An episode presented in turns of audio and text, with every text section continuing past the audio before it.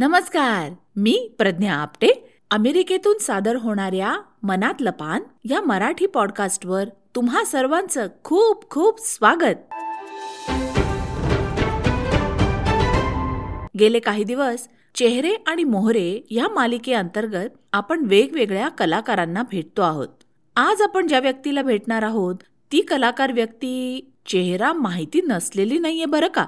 संदीप खरे आपण संदीपला एक कवी एक कलाकार म्हणून ओळखतो. तर त्याच्याशी मारलेल्या गप्पामधून त्याच्याबद्दल आणखीही आपण आज जाणून घेऊया.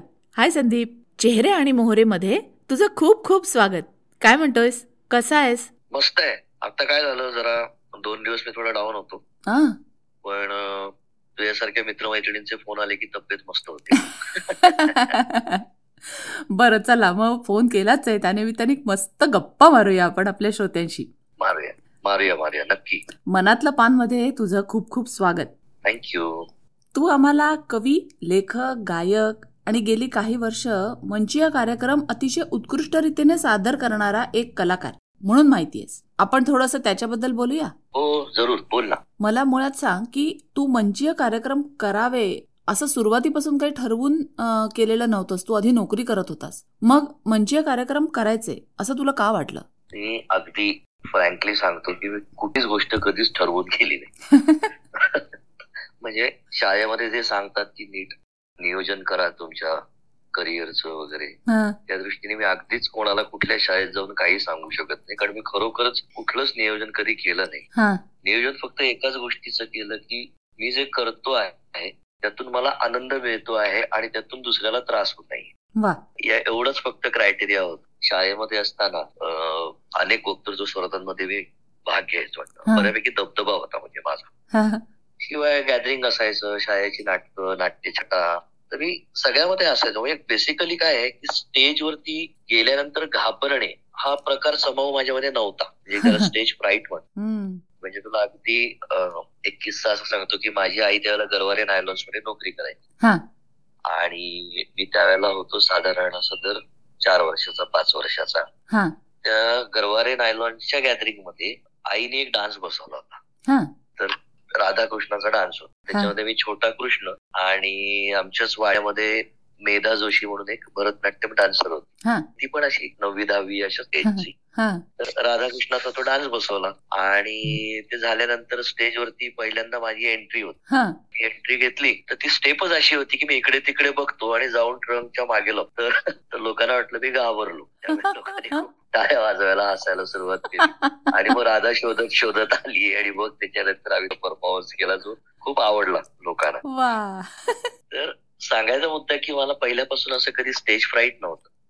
आणि इवन मला आठवतंय की वर्गामध्ये सुद्धा ज्यावेळेला एक ऑफ पिरियड असतो तुमचा मोकळा तास असतो त्यावेळेला कोणीतरी गोष्ट सांगा कोणीतरी वाचून दाखवा तर तो नेहमी मी असायचो. तर हे नकळतपणे ते परफॉर्मरचं जे अंग होतं ते लहानपणापासून होतच माझ्यामध्ये. आणि इनफॅक्ट असंही होतं की हे सगळं कविता वगैरे मी करत होतो. कविता मी चौथीपासून करत होतो. त्याचं सादरीकरण त्यावेळेला मी कुठेच केलं नव्हतं. तर म्हणजे मी आता डिप्लोमाला जेव्हा होतो गव्हर्नमेंट पॉलिटेक्निकला. तर त्याच्या लास्ट इयरला लोकांना कळलं की मी असं थोडं बहुत गातो किंवा कविता करतो आणि असं. बर. तर मग त्यांनी मला फोर्स करून कल्याणी करंडक म्हणून स्पर्धा असते त्याला पाठवलं. होतं. तर त्यावेळेला मला गायन काव्यलेखन सादरीकरण त्या सगळ्याची त्यावेळेची करंडक आम्ही जिंकला क्या बात आहे वा पण जाणीवपूर्वक स्वतःची परफॉर्मर म्हणून मशागत करणं वगैरे असं कधी केलं नव्हतं. कारण माझा जीव जो आहे तो बेसिकली भटकंतीमध्ये जास्त रमायचा की आपलं आपण. राहणं किंवा ट्रेकिंग करणं याच्यामध्ये जास्त मी रमायचो. डोक्यामध्ये असंही होतं की आता हे सगळं झाल्यानंतर आता आपण ऍक्टिंगच्या कडे वळूया. या दृष्टीने हा त्यावेळेला नाटकाचे काही प्रयोग सुद्धा आम्ही केले होते. एकांकिका मी लिहिली होती दिग्दर्शित केली होती. त्याचे. प्रयोग आम्ही केले होते. आणि मी म्हणतो तसं की या सगळ्यात मजा खूप येत होती पण हे. आता आपण भविष्यामध्ये जाऊन काहीतरी करिअर घडवू असं काहीच नव्हतं त्या सगळ्या शक्यता होत्या की या नाटकात आपल्याला जाता येऊ शकेल हा. सिनेमा किंवा या गोष्टी काय म्हणतात तसं परिस्थितीमुळे मी लवकर नोकरीला लागलो. आणि त्याच्यानंतर नोकरीला लागलो ते सुद्धा बेसिकली मला माहिती होतं की इंजिनिअरिंग हे काही माझं क्षेत्र नव्हे क्षेत्र नव्हे म्हणजे मी नेहमी सांगतो की अभ्यास सगळा मी डोक्याने केला आणि. बाकीच्या गोष्टी सगळ्या हृदयाने केल्या त्यामुळे मला डोक्यापेक्षा हृदयाच्या जास्त जवळच आहे मी. किंबहुना मला असं वाटतं की कविता जी असते ही जास्त हृदयात येते हा. आणि अर्थातच त्याला डोक्याचा स्पर्श लागतो. नाहीतर नाहीतर ती बिंडो कविता होऊ शकते तसं- तर तसं नाही व्हायला पाहिजे कारण कवितेमध्ये सुद्धा असं आहे की कविता म्हणजे काही वाटेल ते लिहावं असं नाहीये त्याच्यामध्ये सुद्धा काही व्याकरण आहे त्याला. काही आकृतीबंध आहे हम्म. तर या सगळ्याचं भान ठेवून तुमची उत्स्फूर्तता जेव्हा व्यक्त होते तेव्हा एक चांगली कविता आकाराला येते. तर त्यामुळे तुम्हाला काय म्हणतात तसं की प्रिसिजन हे लागतंच कवितेमध्ये जे मला कदाचित अभियांत्रिकीच्या अभ्यासाने दिलं असेल. तर कलाक्षेत्राच्या दोन्हीची मी आवश्यकता जास्त मानतो. की त्याच्यामध्ये बुद्धीचाही भाग असला पाहिजे आणि त्याच्यामध्ये हृदयाचाही भाग असला पाहिजे तर एक. चांगली कलाकृती आकाराला येते सांगायचा मुद्दा असा की परफॉर्म मी होतोच पहिल्यापासून होतो. आणि ज्यावेळेला मी कविता वाचायला सुरुवात केली तर मला आठवते की कदाचित अकरावी बारावी मध्ये मी सादर पुणे नावाची एक संस्था आहे. त्याने एक काव्य स्पर्धा घेतली होती ज्याच्यामध्ये मी पहिल्यांदा एक कविता सादर केली. आणि ज्याच्यात मला पहिला क्रमांक मिळाला होता. मला अजूनही आठवते हेम हेमालेले परीक्षक होते त्यावेळेला हा तर ते परफॉर्म करताना सुद्धा मी काहीतरी असं वेगळं करतोय किंवा असं वेगळं आपल्याला वाचायचंय असं नव्हतं. मी जसं नेहमी कविता वाचतो तशीच जाऊन वाचली होती. तर ते तशी परफॉर्म केली होती आणि मग त्याला बक्षीस मिळालं. आणि मग मला आठवतंय की या सगळ्यानंतर एक कवी संमेलन होतं. त्याच्यामध्ये मी अजून कविता वाचल्या जे संजीवनी बोकील म्हणून अतिशय प्रसिद्ध अशा कवयित्री आहेत. त्यांनी ते आयोजित केलं होतं. तर त्यांनी ते माझ्या कविता कुठेतरी ऐकल्या होत्या. त्यांनी त्या काव्य संमेलनात मला बोलवलं जिथे मी एक तीन चार कविता वाचल्या ज्याला सुधीर मोगे आले होते. तर त्यांनी विश- तर त्यांनी विशेष करून उल्लेख केला त्या दिवशी माझा. या मुलाच्या कविता आवडल्या पण आणि त्याच्याकडनं अपेक्षा पण आहेत अशा प्रकारे. हा आणि मग त्याच्यानंतर कॅलिडोस्कोप नावाचा कार्यक्रम. त्याला. आपण पहिला रंगमंचीय कार्यक्रम म्हणू की ऍज अ परफॉर्मन्स किंवा as a programme as a show तर त्याचे आम्ही दोनशे प्रयोग केले जवळजवळ. त्याच्यामध्ये संजीवनी बोकील होत्या प्रामुख्याने. आणि त्याच्याबरोबर संदीप अवसट माझा मित्र. हा. किंवा डॉक्टर संगीता बर्वे. हा. आणि मी असा आमचा चौघांचा संच होता. अरे वा. संदीप हा कार्यक्रम साधारण हो. किती साली आला पहिल्यांदा? अरे बापरे. हा कार्यक्रम साधारण तुला सांगू मी नव्वद एक्क्याण्णव असं धर बर. म्हणजे अगदी क- कोवळं वय होतं माझं. म्हणजे हा. लोकांना आयुष्यावर बोलू काही पासून तू मंचीय कार्यक्रम करतोस असं वाटतंय. पण खरं तर त्याची सुरुवात खूप आधी झाली. आणि ती कॅलिडोस्कोपमध्ये झाली आणि त्या कॅलिडोस्कोपमध्ये हो. हे चार जण कलाकार तुम्ही होतात. हो. दोनशे कार्यक्रम केले आम्ही तिथे जवळजवळ. वा फक्त ते हा फक्त ते थिएटर किंवा अशा प्रकारे नव्हते. हा. तर साहित्य मंडळ असतात किंवा काही रसिक असतात ज्यांना त्यांच्या घरी परफॉर्म करायचं असतं. हा. तर अश- ठिकाणी आम्ही वाचलं. पण मला काय वाटतं की समोर पाच प्रेक्षक असू देत किंवा पाच हजार प्रेक्षक असू देत किंवा पन्नास हजार असू देत. हा. तुमचा परफॉर्मन्स हा तोच असतो. तर या दृष्टीने तो रंगमंचच परफॉर्मन्स होता. कारण रंगमंचावरती ऑब्व्हियसली आम्ही काही कार्यक्रम त्यातले सादर केलेच होते. हा. आणि त्याच्यामध्ये असंच होतं की काही ग्रुप्स केले होते आम्ही की समजा प्रेम पाऊस नातेसंबंध कविता. आणि या प्रत्येक विषयावरती चौघांच्या चार कविता चार एक्सप्रेशन अशी यायची आणि तो कार्यक्रम पुढे जायचा. तो एक तर तो एक खूप सुंदर अनुभव होता. आणि त्याच्यानंतर मला वाटतं सलीलनी मला पहिल्यांदा जे थेट ऐकलं ते कॅलेडोस्कोपच्या कार्यक्रमामध्येच ऐकलं तर मला असं वाटतं बहुतेक कुठल्या तरी कॉलेजच्या प्रिमायसेस मध्ये कार्यक्रम चालू होता कॅलेडोस्कोपचा. हम्म. बरं तुला कॅलेडोस्कोपची एक गंमत सांगतो तर जाता जाता आठवली म्हणून तुला सांग की मी त्याला इतका लहान होतो म्हणजे मी दिसायला खूपच लहान होतो. तर तर मला आठवत आहे की एकदा कॅरेडोस्कोपच्या कार्यक्रमाला एका हॉलमध्ये कार्यक्रम होता. आणि मला पोचायला थोडासा उशीर झाला. तर झालं असं होतं की खचाकच भरला होता ऑडियन्स हा. आणि मी आज जायला लागलो तर ते मला म्हणत होते "अहो, आम्ही पण उभेच होत ना. कुठे पुढे घुसताय वगैरे.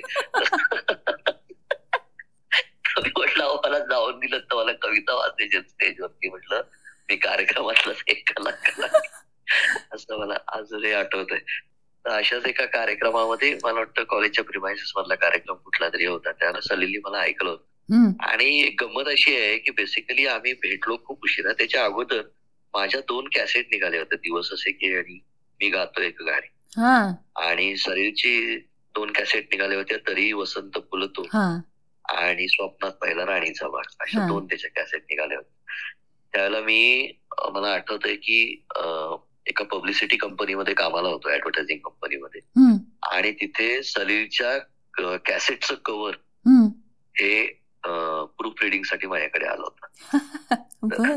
तर तोपर्यंत आमची भेट पण नव्हती. आणि मग त्याच्यानंतर मग आयुष्यावर बोलू काहीची ज्या वेळेला जमवाजमव चालू केली. कारण तर आयुष्यावर बोलू काही या तशाच प्रकारच्या कविता होत्या की ज्या स्वतःची चालच घेऊन आलेल्या होत्या. तर त्यावेळेला सलीलच्या गाणं मी ऐकलं होतं आणि मला असं लक्षात आलं की तो कवितेला प्राधान्य देऊन गातो हा सो म्हणून आयुष्यावर बोलू काही कॅसेट पहिल्यांदा आम्ही केली हा.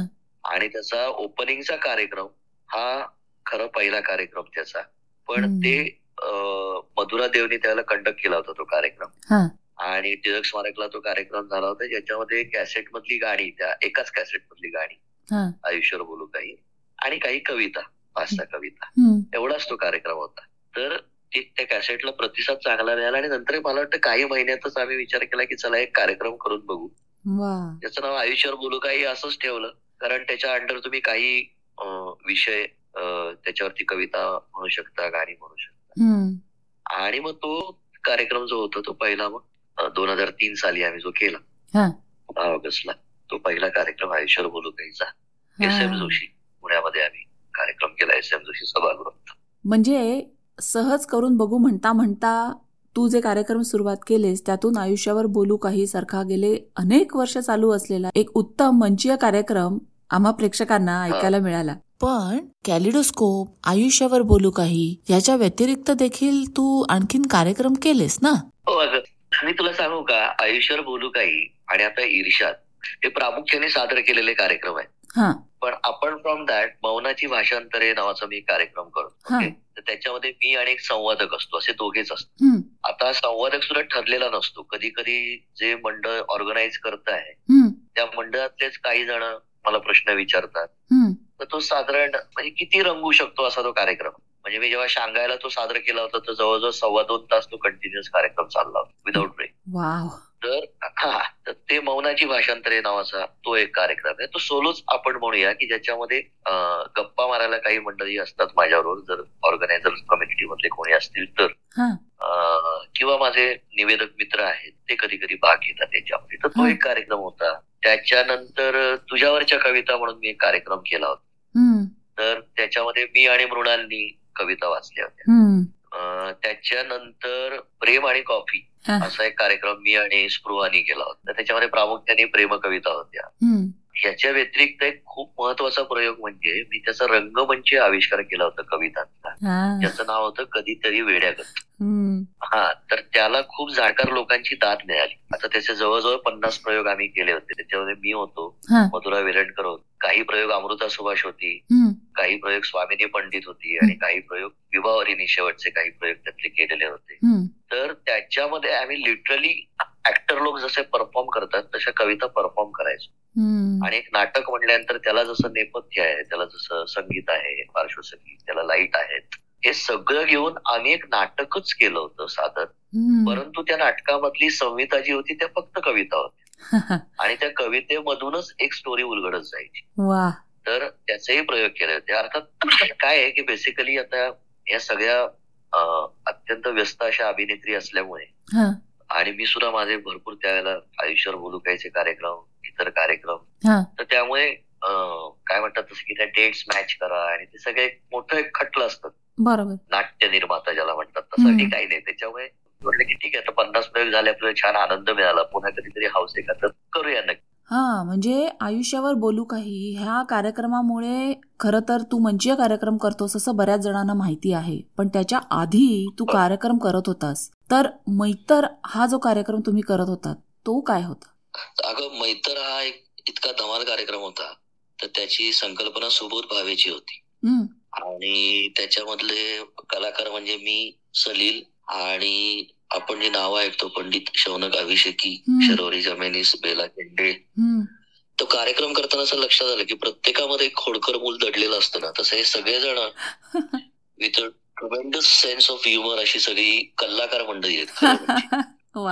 आम्ही इतकी धमाल करायचो स्टेजवरती म्हणजे त्याचा जो प्रोमो आहे कदाचित युट्यूब वरती अजूनही असेल. हा. तर मैत्र म्हणजे आम्ही सगळे कलाकार आपापल्या कलेविषयी परफॉर्मन्स विषयी बोलायचो. हा. तर आम्ही एकमेकांना प्रश्न विचारायचो सुबोध प्रश्न विचारायचा. सुबोध कंडक्ट करायचा कार्यक्रम. आणि मग त्याच्या अनुषंगाने आम्ही परफॉर्मन्स पण करायचो त्याच्यामध्ये. मग शर्वरी तिच्या नृत्याचं मर्म उलगडून दाखवायची. किंवा शौनक अभिषेकी बुवांच्याच घरी इतके कलाकार यायचे तर त्याच्याविषयीचे अनुभव हा. गाणी सादर व्हायची नृत्याचे परफॉर्मन्स व्हायचे बेला गाणं गायची मी गायचो सगळी गायचो कविता सादर करायचो आणि मला आठवते सुबोध सुद्धा त्याच्यामध्ये मोनोलॉग सादर करायचा. तर अक्षरशः जीन्स आणि शर्टमध्ये रायगडचा संभाजी त्यांनी उभा केलेला होता वा तर हा तर फार सुंदर तो अनुभव होता. त्यातला शेवटचा सेक्शन फार धमाल होता की तुम्ही ज्याच्यासाठी ओळखले जाता. ते न करता दुसरं काहीतरी करायचं. बर. हा तर सुबोध गायचा? नंतर मी मी बेला एक नाट्यातला प्रवेश सादर करायचो. महापूर नावाचं नाटक होतं. हा. सतीश आळेकरांचं हो बर हा. त्यातला एक प्रवेश आम्ही सादर करायचो दोघे जण. शौनक अभिषेकी कट्यार काळात घुसली मधला एक प्रवेश सादर करायचे ज्याच्यामध्ये मी उस्मानचं काम करायचो त्याच्यामध्ये. तर त्यावेळेचा तो युट्यूबचा व्हिडिओ आहे तर आम्ही इतकी धमाल करायचो स्टेजवरती. मला अजूनही आठवते प्रोमो मध्ये सुद्धा. हा. शौनक काहीतरी मला सांगतोय आणि मी असं मान खाली घालून जोरजोराने हसतोय. असं त्या प्रोमो मध्ये प्रोमो मध्ये सुद्धा आलेलं होतं त्यावेळेला. तर तो हा तो एक वेगळाच परफॉर्मन्स होता आणि मजा यायची आम्हाला ते करायला खरोखर. वा वा. हा पैलू आम्हाला माहिती नव्हता. आज जे सगळे खूप मोठे दिग्गज म्हणून ओळखले जाणारे कलाकार आहेत. त्यांनी रंगमंचावर सगळ्या रसिक प्रेक्षकांच्यासाठी ही एक मेजवानी आणलेली होती. हे ज्यांना माहिती आहे. त्यांची गोष्ट वेगळी आहे पण ज्या श्रोत्यांना माहिती नाहीये त्यांना ते आज ऐकून खरंच खूप मजा आली असेल. येस आणि हा करण्यासारखा कार्यक्रम आहे. बघूया. सुबोधला विचारून बघतो पुन्हा करायला पाहिजे हा कार्यक्रम. अरे क्या बात आहे.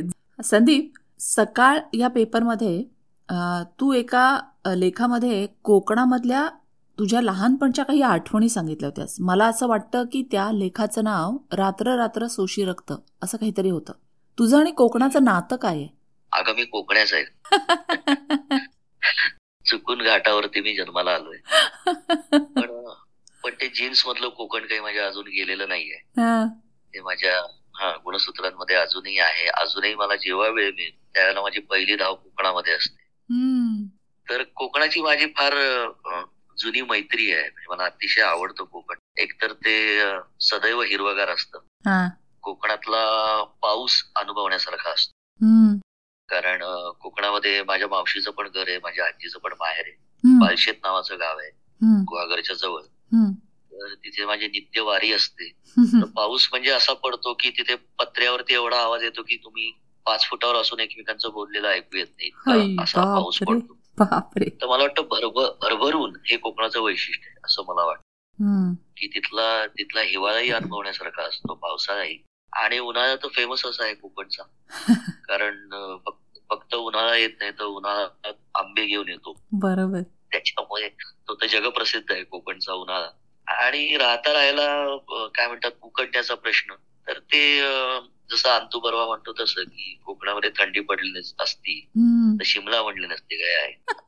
वा. तुला कोकणामध्ये गेल्यावर सगळ्यात जास्त खायला काय आवडतं? मी सर्वाहारी आहे खरं म्हणजे. हा. तर त्यामुळे मला जितकं नॉनव्हेज आवडतं तितकंच व्हेज आवडतं. हा.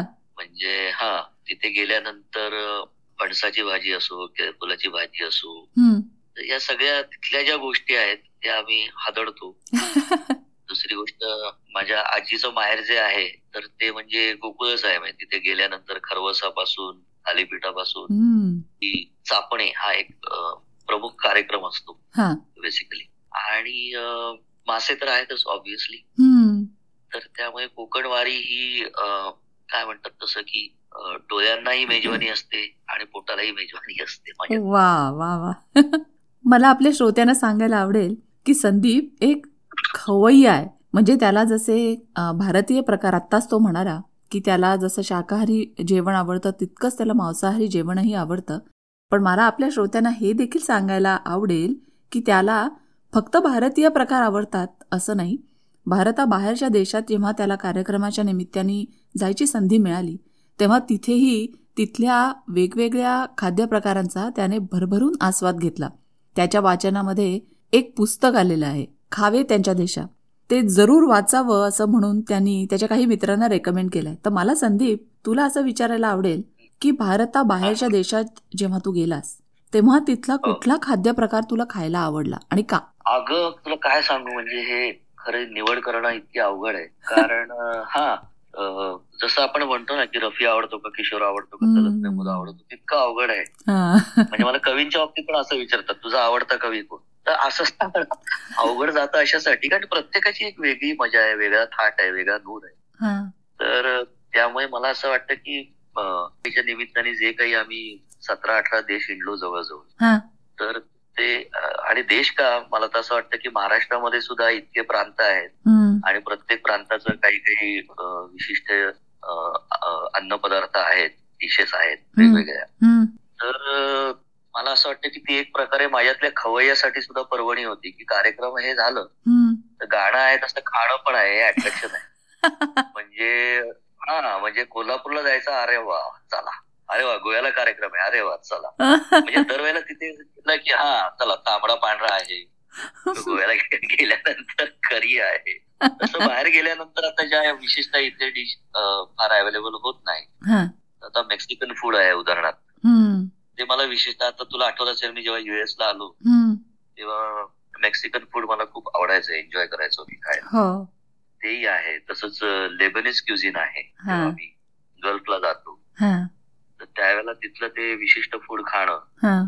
म्हणजे जसं सांगायचं की आमच्याकडे एक हॉटेल आहे इथे तर तो माणूस जो आहे तो पाणी सुद्धा कोकणातलं म्हणजे त्याच्या गावातलं घेऊन येतो त्याचं कारण त्या पाण्याची सुद्धा चव त्या अन्नाला लागलेली असते. म्हणजे नुसतेच मासे ताजे असून चालत नाही तर त्या माशाच्या भोवतीचं पाणी सुद्धा ते असेल तर त्याला वेगळी चव येते. तसं. त्या त्या प्रांतामध्ये जाऊन ते ते खाणं हे जास्त मला आवडतं. वा हा म्हणजे नागपूरला गेले की सावजी खाल्लंच पाहिजे. मग आग्र्याला जाऊन ताजमहाल बघितलं नाही याला काय अर्थ. खरंय खरंय खरंय. तुझ्या या खवय्यगिरीबद्दल कधी तुला लिहायला आवडेल का? मला आवडेल लिहायला पण मला असं वाटतं की त्यात वेळ दवडण्यापेक्षा खाल्लेलं बरं. नाही तू म्हणतेस आता तू एक जर्म माझ्या डोक्यामध्ये घातलेला आहे. की लिहिन मी. वा वा वा. एक कवी मंचीय कार्यक्रम सादर करणारा एक कलाकार म्हणून आपण सर्वजण संदीप खरे यांना ओळखतो. त्याचबरोबर आपल्याला कळलं की भटकंती करायला आवडणारी आणि एक खवय्या अशी व्यक्ती म्हणजे कवी संदीप खरे आहे. आणखी काय काय दडलाय पडद्यामागे ऐकायचं तुम्हाला? मग चला पुढच्या वेळेला पुन्हा भेटूया आणि संदीपशी मारलेल्या गप्पांमधून त्याच्यात दडलेला मोहरा जाणून घेऊया. मी प्रज्ञा आपटे आता तुमची रजा घेते. तुम्ही ऐकताय मनातलं पान.